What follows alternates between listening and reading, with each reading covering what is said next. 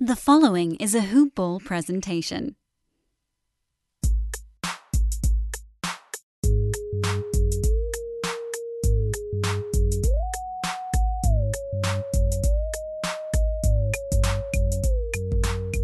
What is going on? It is the Hoop Ball Clippers podcast coming at you on a Saturday afternoon. Going to be joined by Justin Wilson of LA Clippers Film. Haven't had him on in a couple of weeks, so excited to break things down with him. We've chatted offline about a couple of topics, and it'll be fun to go more in depth here on the pod. So, hope you're having a great weekend wherever you are. And for the Los Angeles Clippers, boy, 36 and 18. You'll gladly take that. Currently sitting a game and a half back of the Phoenix Suns. Those same Phoenix Suns that the Clippers beat 113 to 103 on Thursday. When it came on this podcast on Monday, I said the Clippers had some pretty easy games coming up, but before they got to the Houston Detroit games, got to take care of business against Portland and against Phoenix. That's exactly what the Clippers did. Beat Portland by 17, game in which Paul George had 36, and then went and beat Phoenix two days later by 10. PG had 33. He has been outstanding of late, and we had some concerns, obviously, about his foot with the bone edema, and all of a sudden, you look and the Clippers are getting production from PG, and they rested him in that game yesterday. And the Clippers used a monstrous second quarter knockoff Houston. I thought that was going to be a really bad loss. Shades of the game against Orlando, one that maybe a lot of games in a short amount of time. You have guys that are sitting because of rest. And I didn't want to see that excuse. And I'm really glad the Clippers came out and beat Houston. They've got one more against Detroit on Sunday that they need to take care of. And if they do, end up 7 and 2 on the homestand, which would be really impressive. And I said coming into this homestand, if you go 7 and 2, you will gladly take that. I'm assuming the Clippers will be a favorite in that ball game. If you want to bet on them, I know where you can bet. How about mybookie.ag?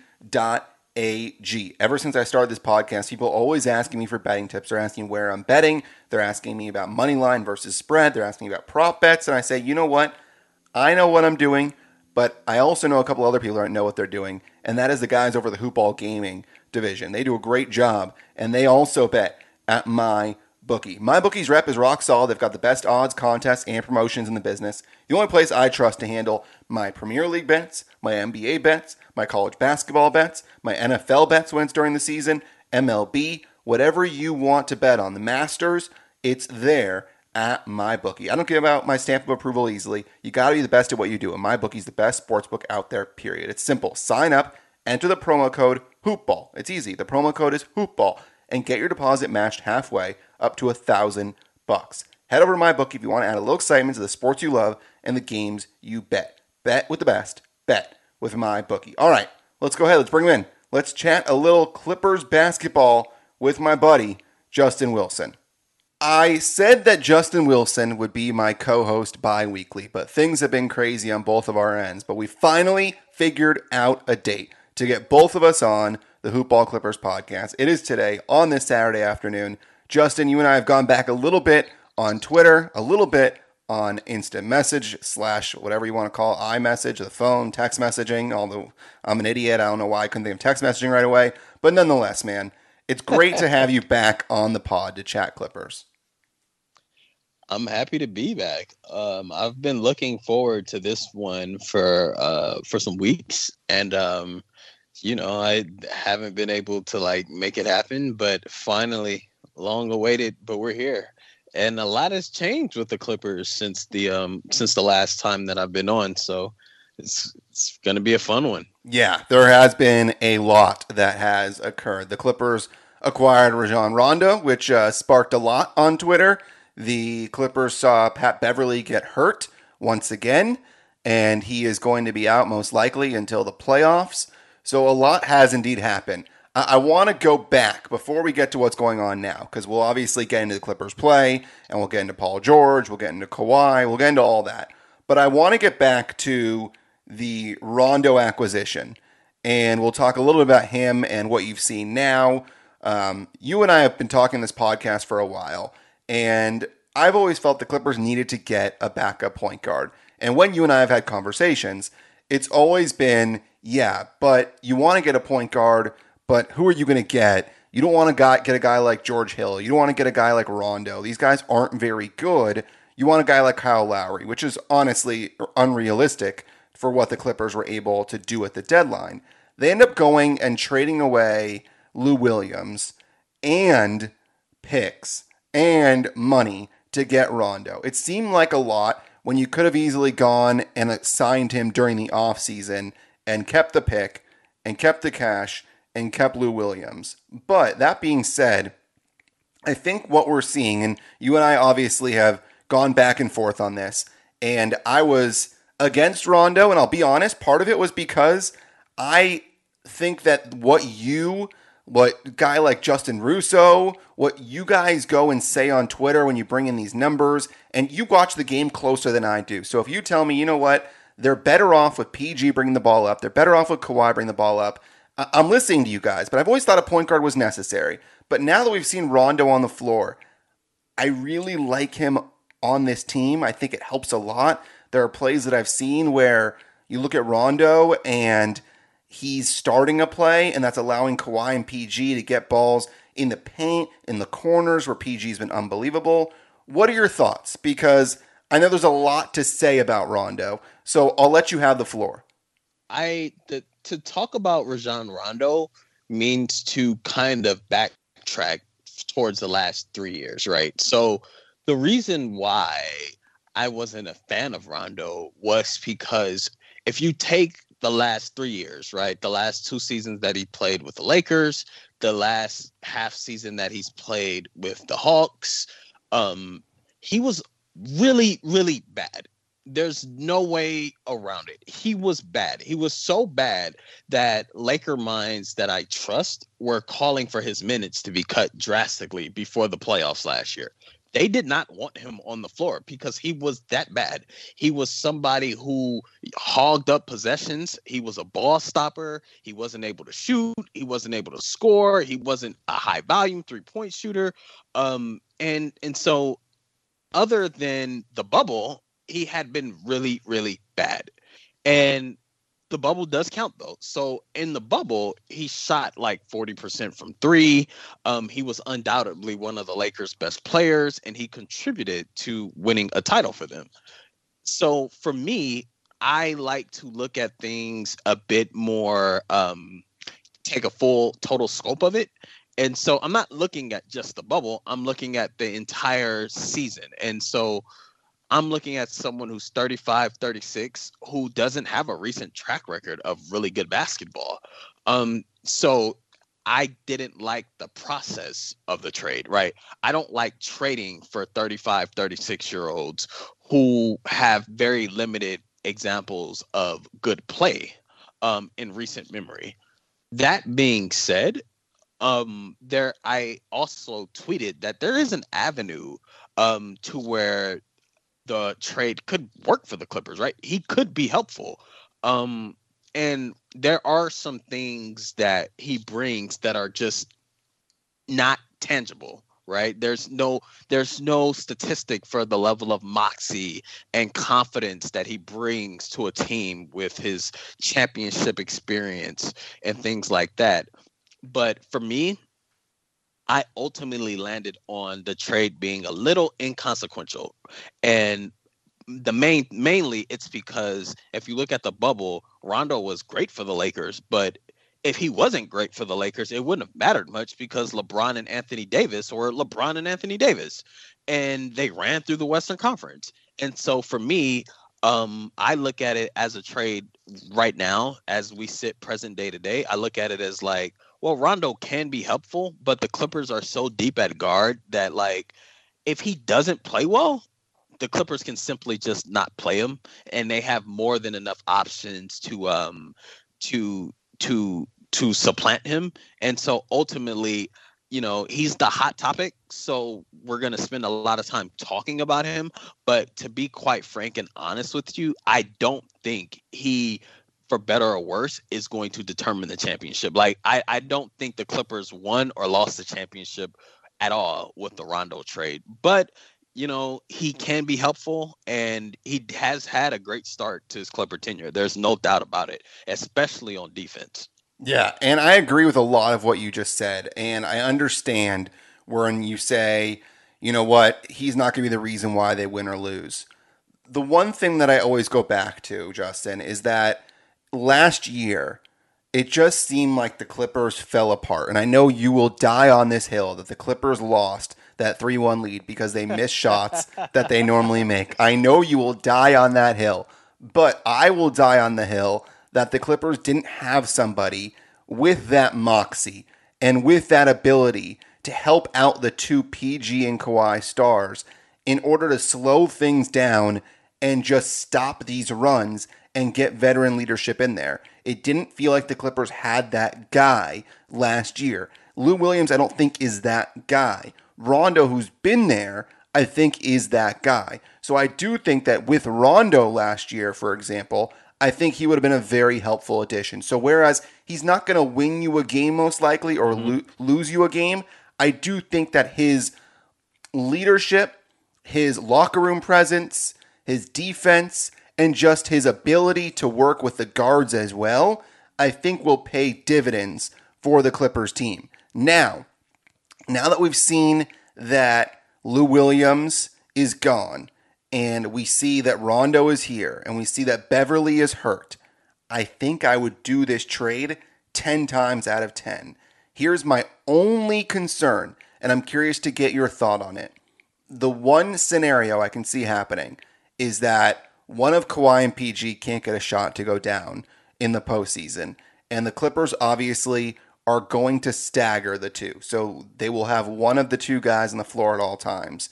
Let's say Marcus Morris isn't performing. My concern is when you lose a guy like Lou Williams who can get you a bucket, I'm not sure Rondo can do that. And so the question is who's going to be that guy to get you two points when you need it when Marcus Morris doesn't have his shot going and it's Kawhi or PG with somebody else on the floor. That's my biggest concern right now. And that's ultimately an incredibly valid concern when it comes to Rajon Rondo because for as great as he is, as far as like his passing, um, he's he's still really good. He's still really good as a defender as well. His IQ is off the charts when the game slows down and you are in the half court and you're in those situations as you just mentioned where they are staggering Kawhi and PG, they are going to help off of Rajon Rondo. They 100% are going to help off of Rajon Rondo, and this is ultimately, and I've tweeted this quite a few times, where where what I land where I land on is like he's going to have to make shots right? The playmaking is great, the passing is great, but as you saw against Phoenix, he was like three or four on threes, and they were giving them to him. And so that's going to happen in the playoffs, and they are going to totally disregard Rondo, if for nothing else, because the Clippers are the best shooting team of all time right now. They shoot almost 42% on threes as a team. They have like seven guys shooting 40% or better from three. So when Rondo is on the floor, he's likely going to be surrounded by a bunch of players who can shoot. So obviously, if you need if you need to help off of someone, you're going to help off of Rajon Rondo, and so that's where um, the Clippers can get creative as far as like, and they've already done this by um, putting Rajon Rondo in like small, small screen and to make sure that his man is involved in the play, so his man can't cheat. But if you want to like isolate Kawhi Leonard on a block or something like that, they're gonna help off of Rajon Rondo's man. And I think at some point in the playoffs, and I think at multiple points in the playoffs, you're gonna have to have Rajon Rondo taking a nice chunk of open threes, and he's gonna have to make them at a solid rate. And if he does, then everything else that he does becomes infinitely more valuable. If he doesn't, then he becomes a potential liability for as great as of the other traits that he has, um, that's going to determine a lot.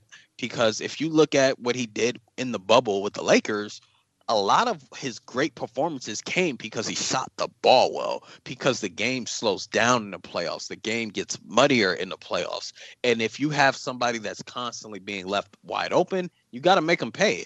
But thankfully, the Clippers have Reggie Jackson, who's been on fire for literally the entire season. You've got Luke Kennard right there. You've got Terrence Mann who's come out of his shell. Patrick Beverley when he when he gets healthy, he's also someone who can um stroke the three balls. So I'm actually not that worried about Rajon Rondo. I I I don't feel like like I said, I feel like he's inconsequential towards the Clippers championship titles title hopes because they simply just won't play him if he's not contributing. And I'm not I'm not too concerned with it. Um, but I do believe that he at some point will have to be a threat and he'll have to take a solid volume of threes to keep the defense honest, just so that his playmaking can show, um, his IQ can show. But um, overall, he's been great to start. He's been great to start. He's been a willing shooter, which has been um, something that I I've, I've been wanting to see out of him, and and the moxie and the defensive intensity and the frenetic way that he plays defense to the in these first like couple of games with the Clippers has definitely been encouraging moving forward. And what I was trying to tell you when the trade happened, and we were talking about the shooting numbers and going back and forth and his percentages from three, is that if he's not making the shots, he'll just come off the floor. I mean, if he's not contributing elsewhere and he's not making his shots, and they are indeed leaving him open, then he won't play. That that's the one thing the Clippers have right now is that well, Ty Lue, even with Beverley hurt, still has a guard problem and one that he doesn't know who he's going to play at guard in a given night. I mean, we saw Terrence Mann go from playing big minutes to playing very few minutes. And then yesterday he was able to get more minutes with guys sitting out. But he still has an issue, Ty Lue does, trying to figure out who's going to play. So if Rondo is indeed making his shots, he's going to play. If he's not making his shots, then he's not going to play. And I give credit to Adam Oslin because we were all going back and forth on Twitter and we were talking about his Rondo's career three point percentage. And when Adam and I were talking, he was saying, you know what, you look at his beginning of his career versus most recently in the last few years, he's taken way more threes in the last few years, and his percentage is higher overall than what it was in his first several seasons in the NBA. So you got to look at the most recent sample size. And I said to you, well, if you look at the postseason, he's shot 40% or better in the last two postseasons that he's been in. So I do have high hopes for Rondo because I think the guy is just simply a big game player. It's for me, it's not necessarily the percentage, it's the volume. So the difference between someone shooting 35% from three and somebody shooting 40% from three isn't all that great. It's like a point or two if the difference in volume of three isn't that great. So, like for example, um, his last year with the Lakers, um, he shot like two threes a game. Right, he's never taken more than like three threes a game for his entire career, and I think he's only done that like one time. Um, and and and to be fair, that's not necessarily the role that he's been asked to play um, for for anyone. But like you know, in the playoffs with the Lakers last year, his co- that was a career high in attempts per game at three. For me, that is something that I'm watching because if you only are taking three threes a game, then I don't really care that you make 40% of them because that means that there are far more times that you are messing up possessions because when the ball is swung to you you're not taking you're not taking that shot. You're actually dribbling the ball into defense or you're making an unnecessary pass which is disrupting flow and p- putting us up against the shot clock more often than we need to be. So for me with Rondo when I say an acceptable rate put it like this I'd rather him shoot 35% from 3 on like five attempts a game than like 40% from three at like two. It's most it's more important that he gets the ball up and even not just threes. I'm also talking aggression aggression as well. Like there were there was a play against Phoenix where he had the ball on the wing and he just he saw a lane and he took it and he took it and he got to the rim and he got a layup. I love stuff like that from him and I want to see that moving forward and that and that's why the Phoenix game was so encouraging because he was not only just passing but he was also taking threes and he was also looking for his shot. I'm a fan of guards who aren't just out there playing like um police cop where they're just directing people, but they're not being like assertive. You know, Draymond Green is somebody who does that right now for Golden State, where if he has the ball on offense, he'll tell everybody where to go. His IQ is like insane, insanely great, but he won't take open shots. He won't try to score, and it messes up the offense. It has Golden State playing four on five. And so I don't want that to happen when Rajon is on the floor. So that Phoenix game was encouraging, and really his entire stint with the Clippers has been encouraging thus far because he's not only his passing has not only been on display, but he's also sought out out his um his own individual offense when appropriate, and I think that's what's going to help the Clippers just as much as his playmaking and all of the other things that he provides. Yeah, I think his leadership will be huge in the playoffs. I think it's going to be really important. So it, it kind of leads us to the the question that normally I would ask you is who's going to play and which guards should play. But I don't think that's an appropriate question to ask because I really do believe this is going to be a game to game, situation to situation thing with Ty Lue. It's not going to be a hey, Rondo's getting 20 minutes, Rondo's getting 12 minutes. Hey, Reggie Jackson's I getting X amount of Rondo's minutes. Rondo's getting 20 minutes. It, here's the thing though, and, and when I say that is, by the way, with Pat Beverley hurt, I think that more likely than not that that's going to be the case. But when you get to the playoffs and you have Beverley and you have Reggie Jackson and you have Rondo and you have Terrence Mann and you have Luke Kennard, it's easy to say Kennard's going to get DNP, But it's very possible that based on matchups and based on the way things are going, if they are indeed sagging off a guy like Rondo, you bring in Kennard and all, all of a sudden the defense can't do that because you leave Kennard open and he's deadly from three. So I think this is going to be a game to game type thing because with Ty Lue now, the job that you and I have talked about when you have a team that's as deep as the Clippers, the hardest part mm-hmm. of it is figuring out who's going to play. And I, we know that Kawhi is going to play. We know Marcus Morris is going to play. We know PG is going to play. The question is when Ibaka gets back, who starts? Everybody in Clipperland thinks it should be Zoo. How many minutes, though, does Zoo get versus Ibaka? Who gets the guard minutes? Does Terrence Mann become the first person off the bench? It, there's a lot for Ty Lue still to figure out. Do you agree? I I absolutely agree, and you know that's why that's why he gets paid the big bucks because those aren't easy decisions. Um, but I do I do think that come playoff time, Rondo is getting the lion's share of those um, backup minutes, and I, I just you can just see it like they are very confident in him, and they brought him in for for that for for the playoffs. So I I think that the rotation that you saw when the first couple of games, uh, for instance, maybe the Phoenix game, with the exception of like maybe Serge getting minutes to back up um Zoo instead of like Patrick Patterson, I think the rotations will look something like that.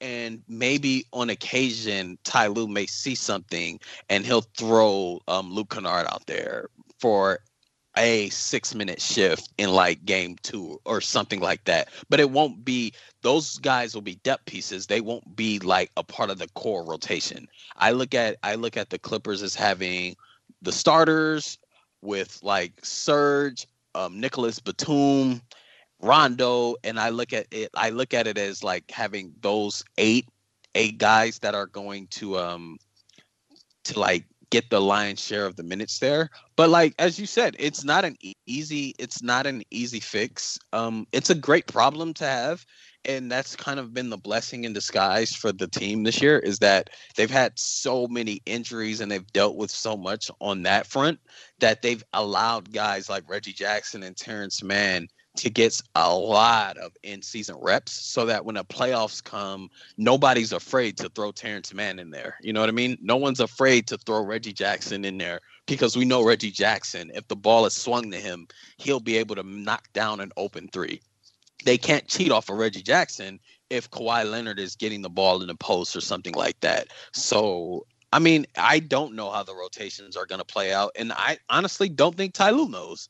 But that's that's that's fine right now. You know, they still have like 19 games to uh to figure all of that out, and you know they're not even healthy right now. So I think unfor- it's unfortunate that we that we aren't healthy, but the reality is we're not, and that's kind of something that will get figured out as the season goes on because if they if you're not healthy, you can't even see what the rotations are going to look like, right? Serge and Patrick Beverley are two of our top what seven guys, mm-hmm. and they aren't they aren't even playing right now. So it's very hard to kind of see what the rotations lo- are going to look like when you are in the middle of the season and you're trying to win games and like you know guys are hurt like yesterday, Paul George, Serge Ibaka, Patrick Beverley all didn't play, and those guys are obviously going to play in the playoffs. So it's very hard to get a handle on um, what the rotations will look like.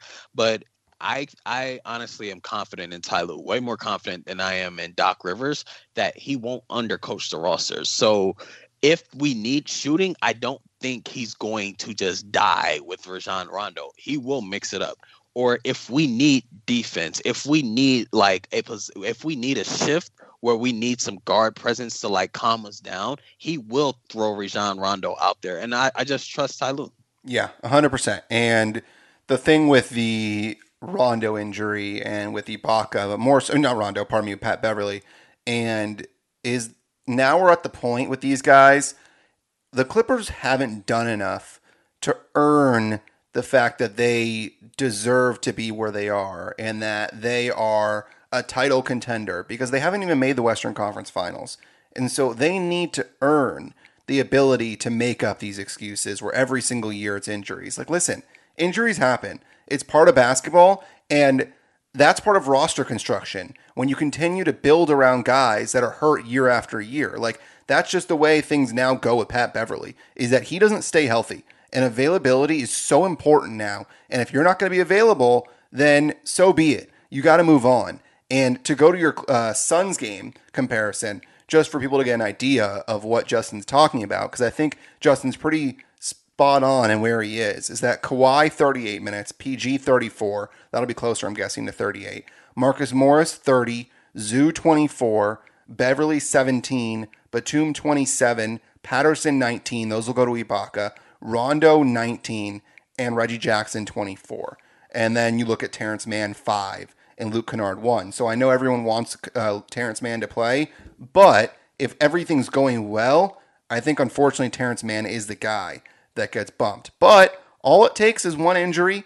All it takes is one guy playing poorly it, it, for something to happen. And Terrence Mann, Luke, Luke Kennard are going to be ready, I think, when their name's called upon.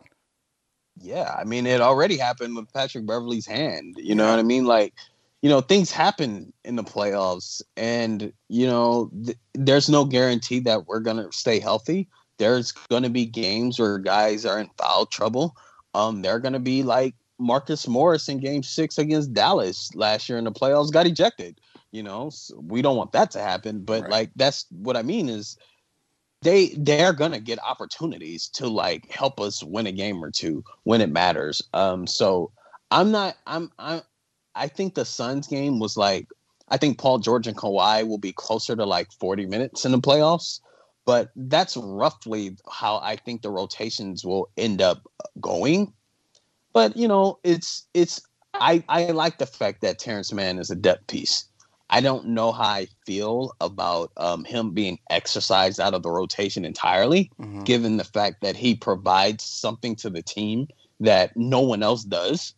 But you know, if it's working out, it's working out. And so I'm taking a wait and see approach, and we'll just see what happens. And you know, unfortunately, Patrick Beverley's hand got broken, and you know he's he's probably done for the season. And so this is honestly Terrence Mann's chance to like really hammer home the uh, the idea that he has to play in the playoffs. You know, I don't know what more he can do, but like this is his chance, right? This is an opportunity that he and Luke Kennard are going to have, and you'll find out a lot from now until the end of the season with their level of play, and and if they rise to the occasion or if they surpass that, then Ty Lue will have some really tough conversations. But like there's still 19 games to play, and there's still a lot a lot of decisions to be made, and that's why they play the games.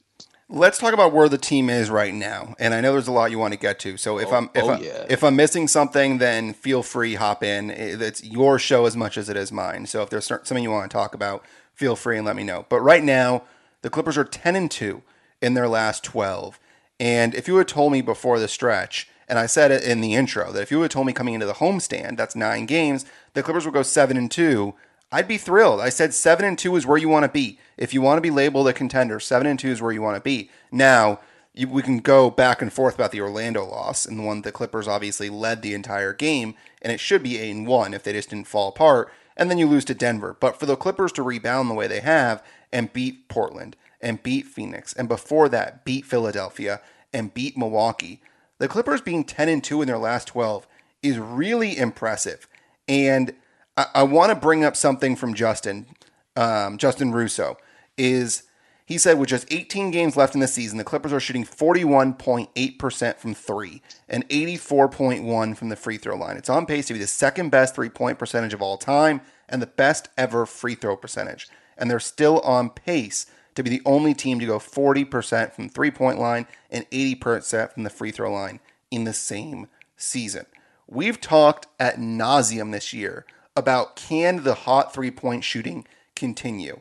we now have a large enough sample size where this team is just really good at generating open threes, and they have a yes. lot of shooters on this team. There's going to be a game, and I'll put even an S at the end of that. There's going to be games in the playoffs where the Clippers lose because they're missing threes. That's just going to happen. That's just the way. If you're a shooting team and you take a lot of shots, but there are going to be games where the Clippers win by 15 to 20 because they're killing every, te- every uh, these teams from three. So when you look at the team right now and the way they're built, and with all these threes, does that concern you at all going into the postseason, having to rely so much on the three ball? Uh, in a word, no. I mean, not even a little bit. Um, and the reason why is because if you the Clippers are now in the top 10 in defense. And they've won 11 of 14 and over those last 14 games, they're sixth in defense. And so if you like take a look at even the Denver game that they lost, like they kept uh, one of the best offenses ever in check. And so when you ask what's the state of the team for me it's that end of the floor they've really come alive on the defensive end of the floor and they've made me very comfortable and confident in their ability to maybe win a title this year. And it has a lot to do with the fact that they are defending. Now, the three point shot is going to come and go. And I don't think that's exclusive to the Clippers. They shoot it really well, but like if Utah or if Phoenix, like if they don't make threes, they're going to lose the game. Like you're when you don't make shots in the NBA, you lose. There's no way around it. I don't think the Clippers are overly reliant on threes. Like um if I can if I can pull this up really quickly, they are um I have the computer in front of me. They are just league average in three point attempts. Like they're 15th in the league in three point attempts. So it's not like they're just like bombs away from the three point line. In fact, I wish they would. I wish a team this good shooting the ball, they actually should be shooting more threes, in my opinion. But nonetheless, um, I don't actually think they are that reliant on the three point line at all. Um, I think that in general, they are a jump shooting team, but they get a ton of wide open shots, and that's the product of good offense. And if they continue to get good shots and open shots in the playoffs, then it's just make or miss. Like there's nothing we can do if they get open shots in the playoffs and they miss. We'll lose. But if I'm going to lose and I lose on the fact that I'm just missing open shots, then so be it. But the whole point of offense for me is to get open shots. And the Clippers do that and they get open threes. And more than anything, they're defending now, right? Like for for the year, I think um I mentioned it that they are now they are now like over the last 14 games they're sixth in defense and that looks like that's going up with a rocket Rondo, if you the way they are defending the Suns, the way that they defended the Bucks, the way that they defended the Blazers, like these are not easy offenses to defend and they have completely stifled them. And you know, nationally it's not getting talked about, but it's something that I've been paying attention to all year just because the Clippers offense is so damn good. They shoot the ball so damn well that like I don't care. I don't even look at the offense that concrete. I mean, I do, but I don't look at it that that intently because it's the other end of the floor for this roster, and they are finally starting to live up to their defensive potential. So even if they go cold, even if they just can't make a shot in like game four of the second round, I still have faith that they can win that game because of what's happening right now. And it's the fact that they are on a streak defensively. They have found their identity. They're long, they're agile, they're playing with consistent effort on that end of the floor like I know the Rockets are undermanned, and I know that they are a lottery team. They aren't the team that we're used to, but they held an NBA team to 10 points in the second quarter. And really it was eight before the um the the bogus foul that we did last night. But like in the second quarter, they held an NBA team to 10 points. And so I don't think that's being talked uh, talked about enough with this team is that they are coming alive on the defensive end of the floor. And it's made me so much more like not even worried about their reliance on threes, which isn't even in the case. They don't even take anywhere near the league leading at, at in terms of like three point attempts. So it's the defense. Let's take a quick break from our conversation with Justin to tell you about what we've got going on here at Hoopball. Hoop-ball.com. How about the Fantasy Pass? Are you playing fantasy basketball? Are you getting close to the playoffs? Do you want to win a title? I know you want to win, just like all of us. Fantasy draft season is nearly over, and you want to raise that trophy. The guys at Hoopball want to help you do that. Fantasy Pass still the best deal in the industry, just $4.99 per month. That means zero commitment. No commitment. Try for one month. If you don't like it, you can cancel. But I know you're gonna love it. Not only will you love the Discord server, which has hoopball pros in there around the clock to help you with their teams, whether it's a rate my team, it's a trade advice, it's an ad drop, there's a streaming schedule. It's all there in the Discord channel. There is the tweet storm every single night breaking down every game every relevant fantasy player. Of course, you also have the new fantasy appraiser tools, schedule and streaming charts, pickups, drops. It's all there with the Fantasy Pass. Please do check it out. Head to hoop-ball.com and click on the Fantasy Pass ad just below the main media wall. All right, back to Justin. That surprises me, by the way, the fact that they are where they are in terms of three point attempts. And that says a lot because you can look at the percentage and say, is it going to keep up and all that kind of stuff. But the fact that they're not taking as many as they are, that kind of answers my question as to are they going to be in trouble relying on the three ball? Because your answer is they don't take as many as maybe they even should. So if right. the three ball is not going down, yeah, it's, it's going to hurt them and they probably will lose. But they have other avenues to win, and that one of those is the defense. And you can look at the defense, and during this stretch where the Clippers have been really good defensively, a lot of it was without Patrick Beverley.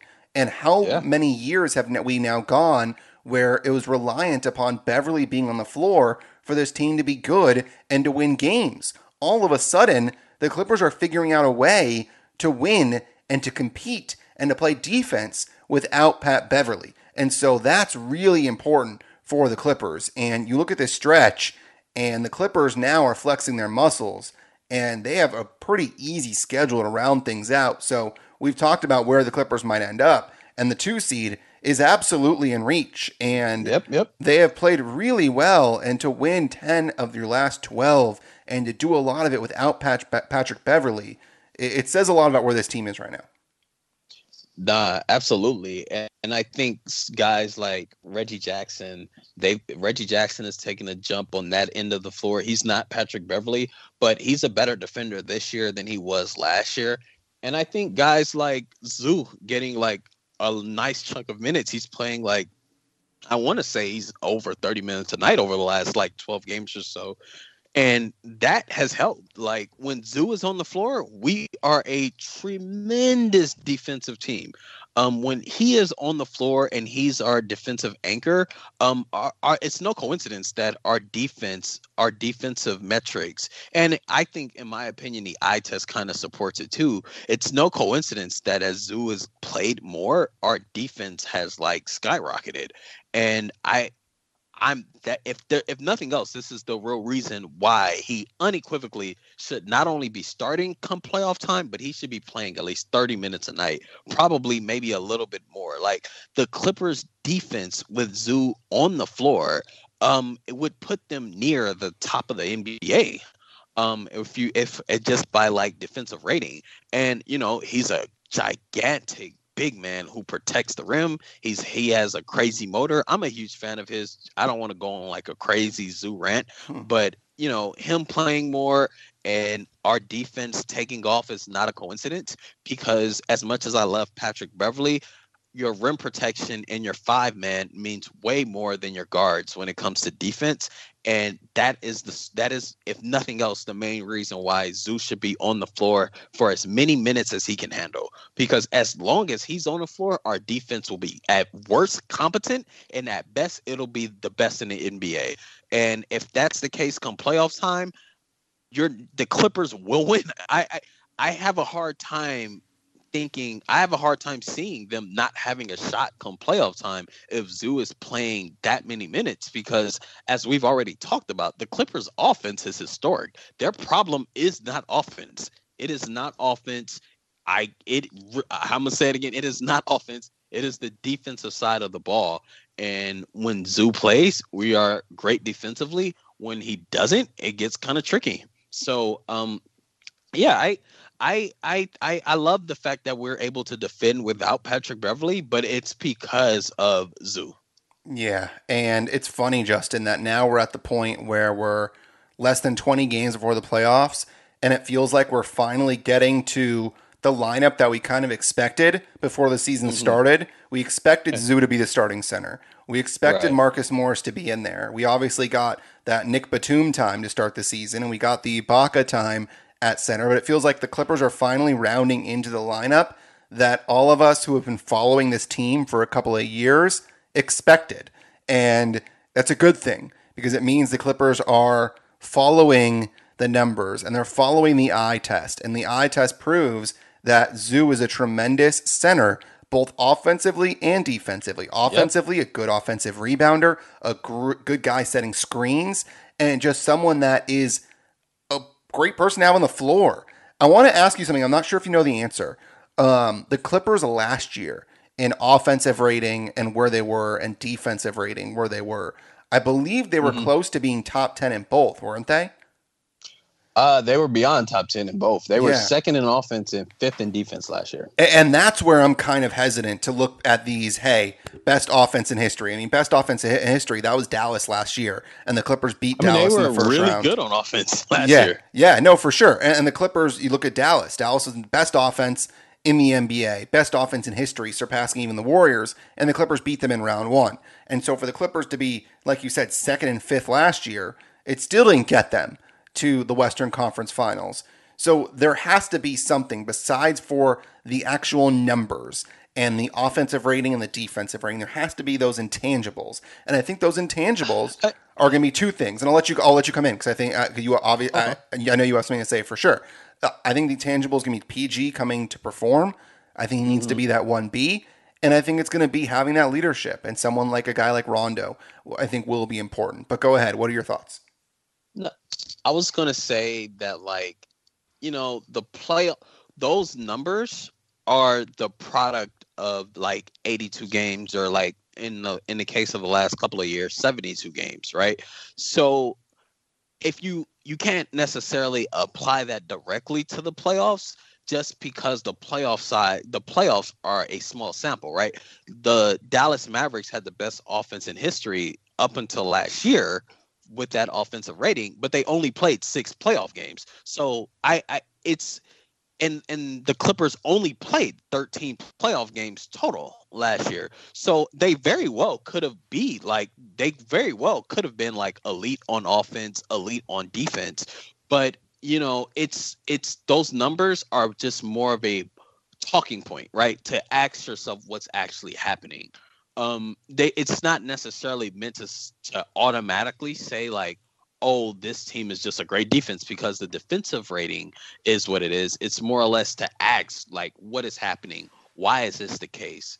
And um for me like when i watched the clippers this year as opposed to last year um i think in last year and this year both teams have had potential to be really great on defense. But one of the things that i've said that I don't think a lot of people are giving credence to is the Clippers absolutely flamed out last year. That's no doubt about it. They definitely wet the bed, um, choked, whatever whatever adjective you want to use. But we now see that Nikola Jokic is going to win the NBA's MVP award. It's not like they lost to an underwhelming team. Um, the Denver Nuggets are really good, Yeah. like, and Yeah. they are even better this year. Um, and and so you know, being a great defense does not mean you're going to be able to handle Nikola Jokic over the course of seven games. And so I don't I don't look at those metrics as being flawed. I only look at how we interpret them as flawed. Um all all I see when I see those is that the Clippers have a really great defense. That alone is not going to propel them to like the NBA finals or to a championship, but it is it is indicative of how good they can be on that end of the floor. But to your point, there are other things and other factors that are going to have to come into play that are going to have that are going to determine whether or not they win or lose and whether or not Paul George steps up, whether or not our role players make shots, whether or not Ty Lue's decision making is up to par, all of those things are going to go a long way towards um, whether or not we win or lose. But yeah, like like I said, um, defensive rating and offensive rating are more or less a way they're they're measuring stick. They're not necessarily they're measuring stick against like 72 games. They're not necessarily if you like we didn't play Denver for the entire regular season. So how we look defensively over the course of 72 is not going to necessarily be the same as we do against like Denver in a playoff series for example or something like that. I want to talk about PG because last Thursday there was a lot of talk about Paul George's foot and concerns around it. He was 5 of 15 against Denver, he was 2 of 7 from 3, and there were major worries about him. You now go forward more than one week. And against Portland, 11 of 18 from the field, 6 of 9 from 3, 8 of 8 from the line.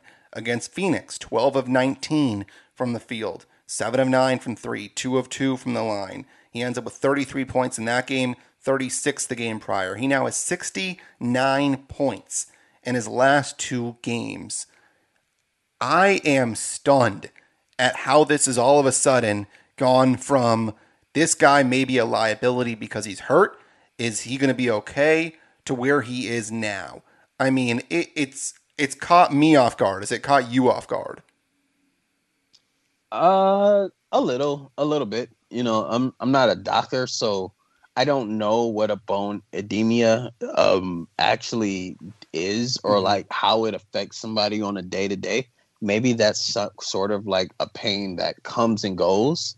Um, maybe he's just now starting to get used to it. Um, I saw that um after the Phoenix game, he and Ty Lue mentioned that they are going to shoot more threes to compensate for the um the toe injury, which is what he should have been doing anyway.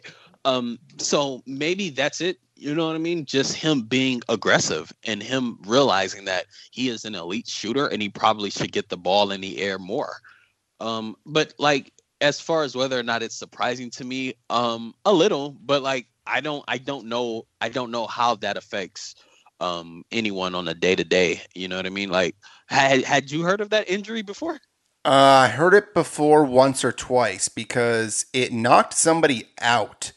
Um, I, I now forget who it was because there was a, there was a player that had it last year, I believe, um, or really? two years ago, and it sidelined them. Because I remember when PG got hurt, we, we were immediately flash, we were going backwards to the player that had it. But nonetheless, um, okay, so where do you want to go next? What's the biggest topic of conversation here? Because we've hit a bunch of stuff.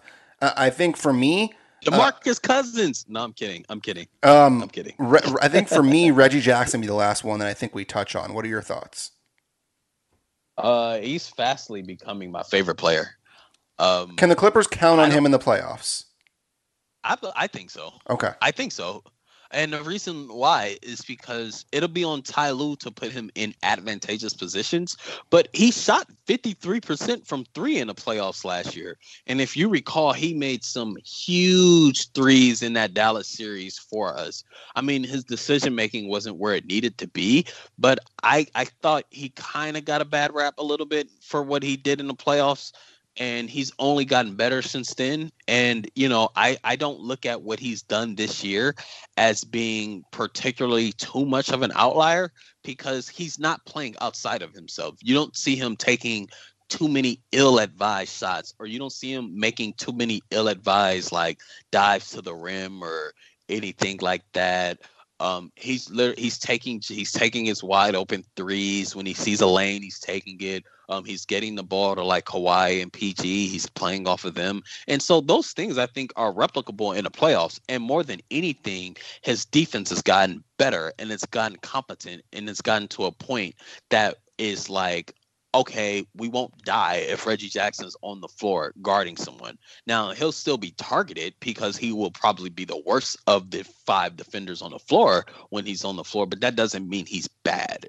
And I think his shooting is noteworthy enough to where not only is he dependable, but we're going to have to take a long, hard look at making sure that Reggie Jackson is one of the members of the rotation come playoff time because that shooting, that shooting and that juice that he has with the ball is just invaluable, man. What do you think?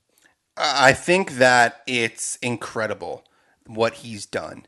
And it's funny when you look back to the start of the season, there were the lineups with Lou and Reggie and Kennard, and everyone's like, okay, that can't happen. Ty Lue's like, that, that, that ain't going to happen. You now have gotten rid of Lou Williams and brought in Rondo, who is a much better defender. Kennard is basically a DNP. So now you're left with Reggie Jackson. I'm not sure anyone would have expected from the three of those players yeah, exactly. that Reggie Jackson would be the one that would emerge from the three, considering that one of those guys getting paid four years, 64 million starting next year. Another one is a sixth man player of the year GOAT, and the other one is Reggie Jackson. I mean, he is now shooting a career high in field goal percentage and a career high in three point percentage. And that's a testament to the Clippers offense and what Ty Lue has done to get the best out of Reggie Jackson. And for him to sit on the bench and then automatically be ready when called upon to start and contribute. I mean, this guy yesterday was playing like he is the damn leader of this team.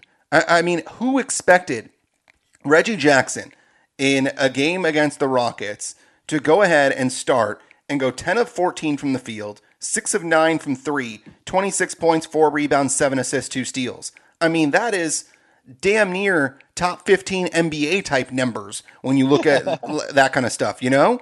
And yeah. it, it's it gives me optimism and a big credit to Ty Lue and for him to get Reggie Jackson to this place and frankly to build the confidence in a guy like Reggie Jackson because it could have been shot after last year's playoffs.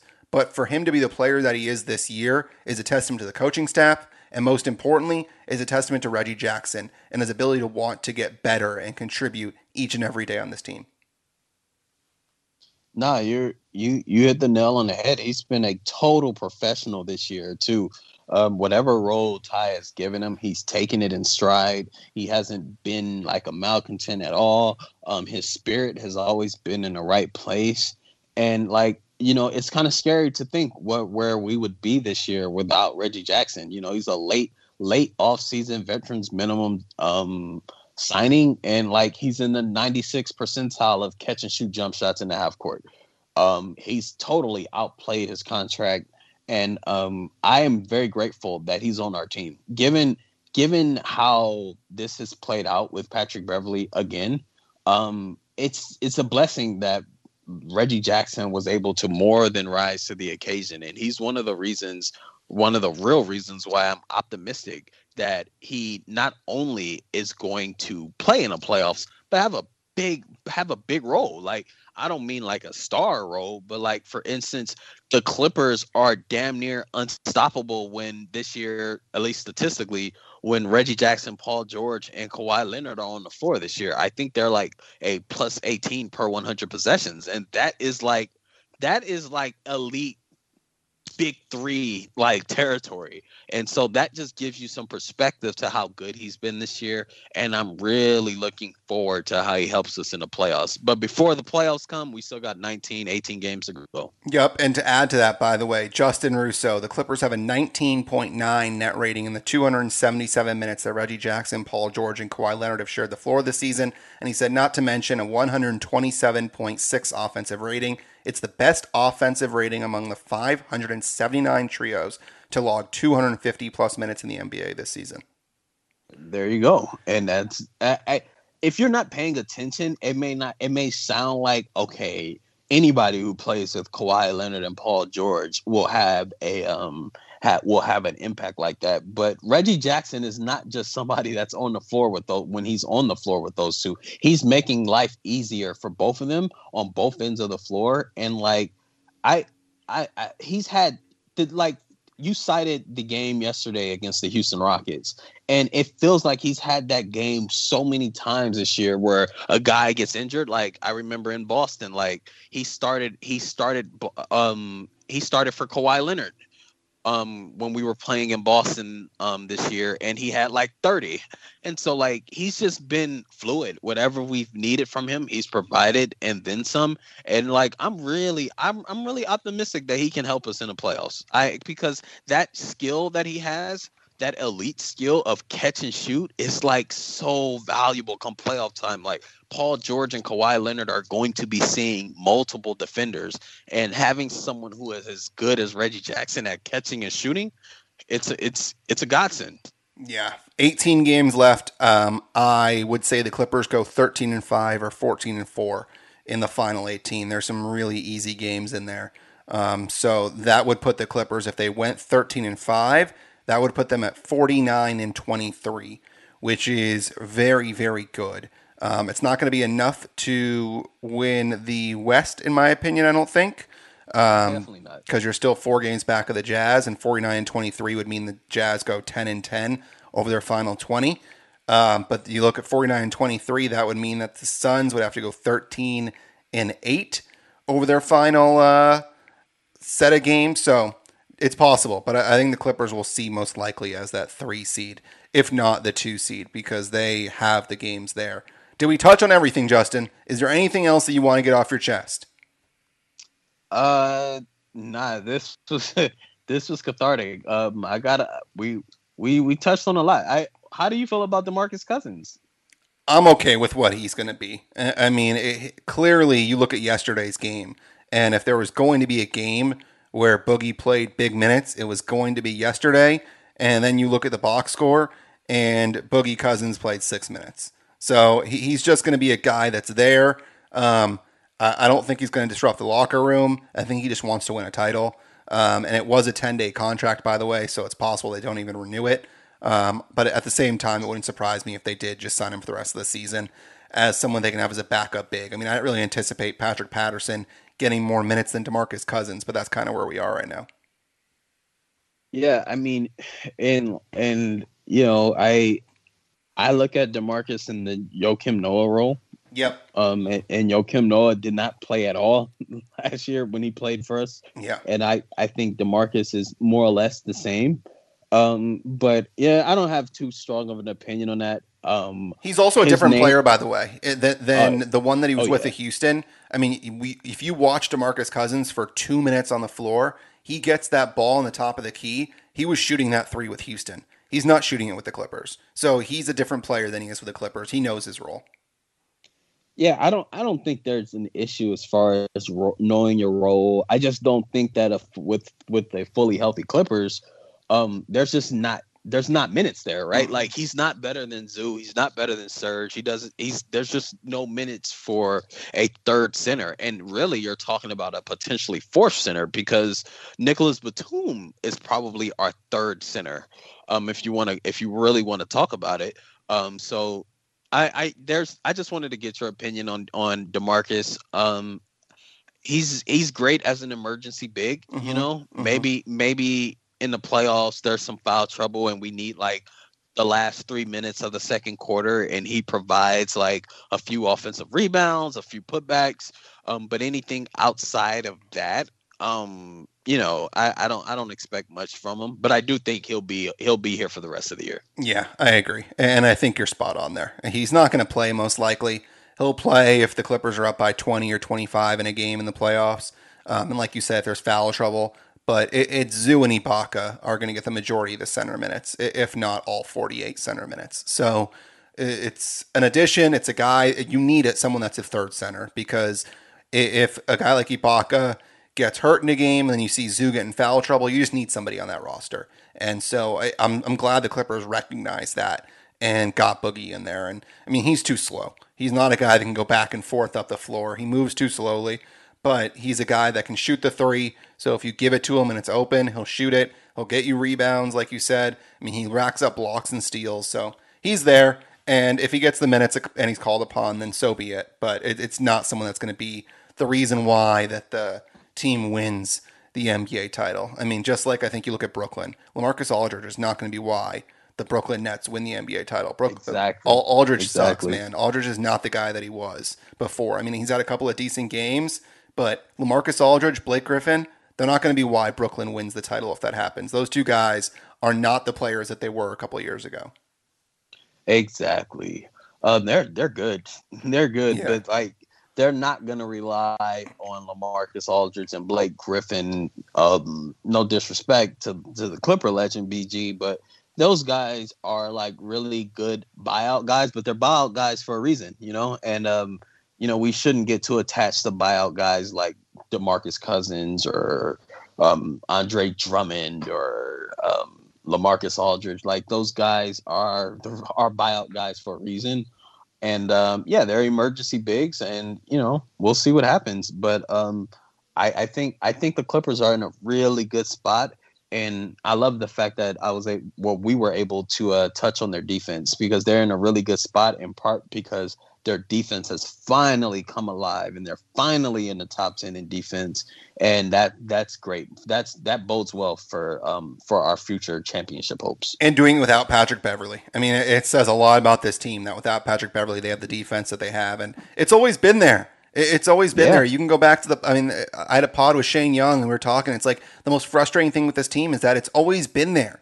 The ability to get stops and play good defense, and it's so infuriating when they're lazy in games yep. l- like we've seen before against New Orleans, for example, leaving Lonzo Ball wide open. I mean, you have the ability to just be better defensively. You have Kawhi Leonard and Paul George, and you have Zoo. With those three guys, there's no reason why you shouldn't be stopping teams. So I'm glad to see it. The Clippers are doing well, and that makes me happy. But it's it's always the playoffs, and the playoffs are always where we get let down. So hopefully this year is different than others. We'll have you on in a couple of weeks, Justin, and we'll see where the Clippers are at that point.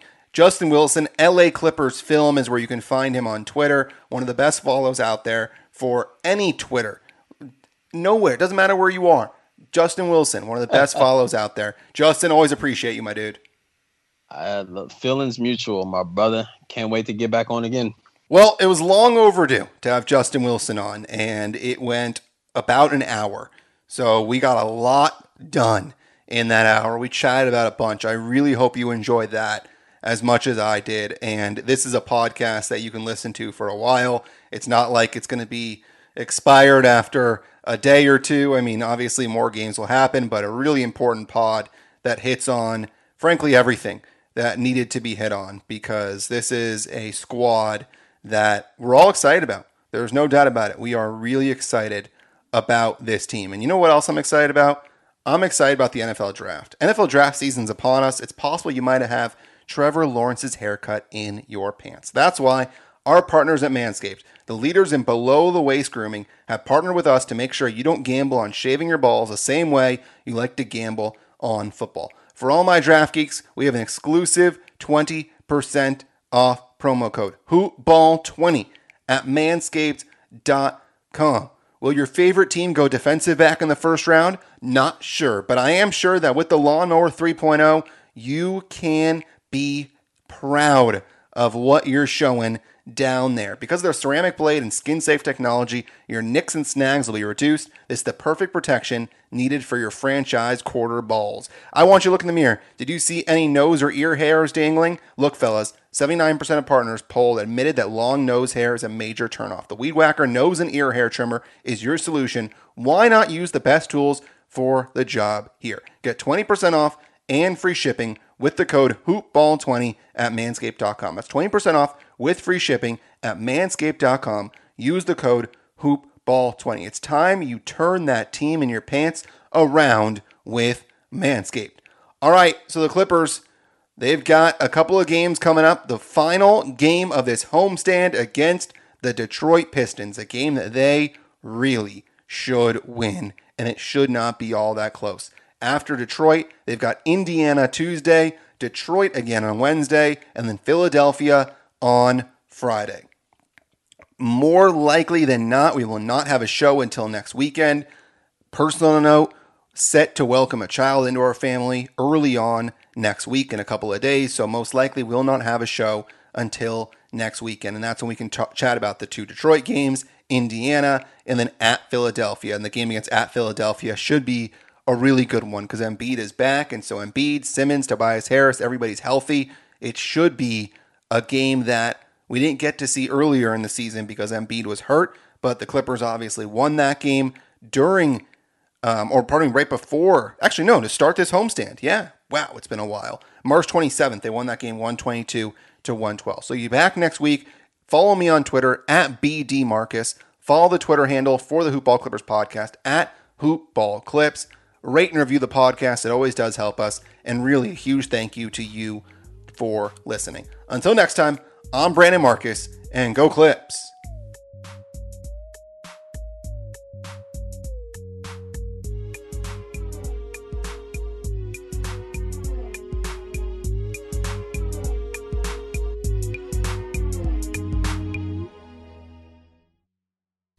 This has been a Hoop Ball presentation.